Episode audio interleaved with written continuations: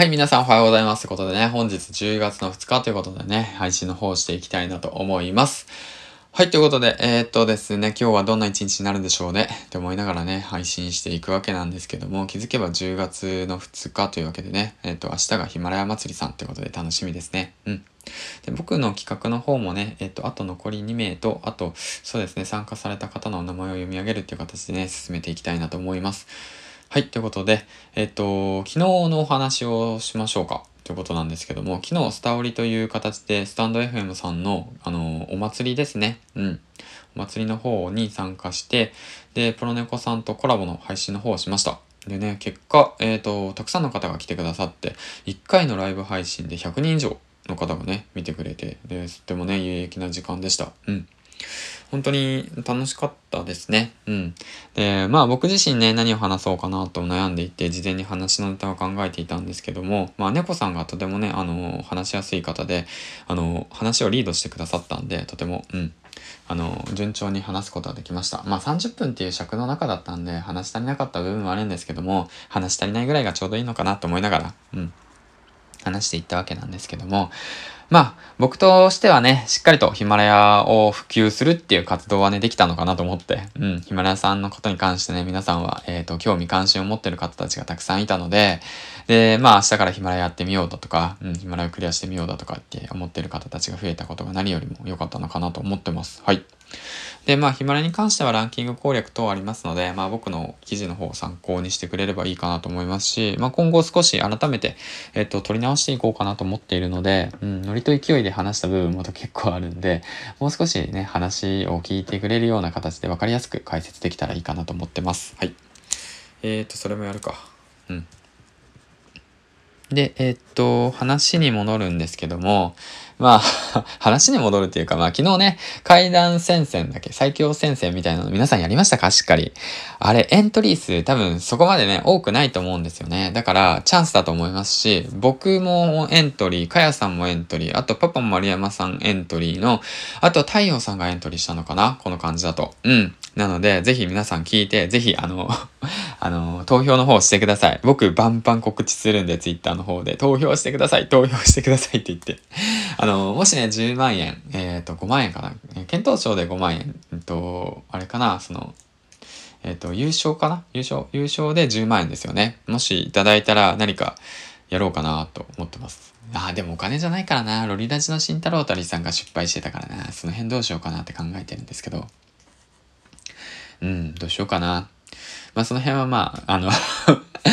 あれだよね、ショーに入ってから考えるべきだよね。うん、って思いましたね。はい、ということで、まあ、ふざけた企画をしたわけなんですけど、ふざけたっていうのはその、テイク2、テイク3、テイク4とかね、あの、失敗したのをわざと上げたんですけども、それがね、意外と、ね、再生されていてちょっとびっくりしたんですけど、うん。これぞ可処分時間を奪ってるって感じですよね、本当 まあそんな感じで、えっ、と、いるわけなんですけど、まあそれでね、えっと、話をして、話をしてっていうか、その、本来の話をする前に至る前に、その作品が出来上がる前のその過程を話すことが、その今後、なんか求められる有益なものになりますよっていうことについて話が変わったんだけど、えっと、 Voicy の尾形幸男さんと、あとはキングコング西野さんがそういった対談を確か上げていて、YouTube の方で。うん。だから、その今後人が求めてくるものっていうもの、まあ人によるかもしれないんですけども、その、え、例えばじゃあ、ものっていうものは、その作品ができるまでの過程っていうものに関して、その価値が生まれてくるんですよっていうことについて話していて、例えばの話、その、なんていうんだろうな、ミュージカルっていうもの、作品があって、ミュージカルっていうものが、その、なんていうの、役者さんとか、その、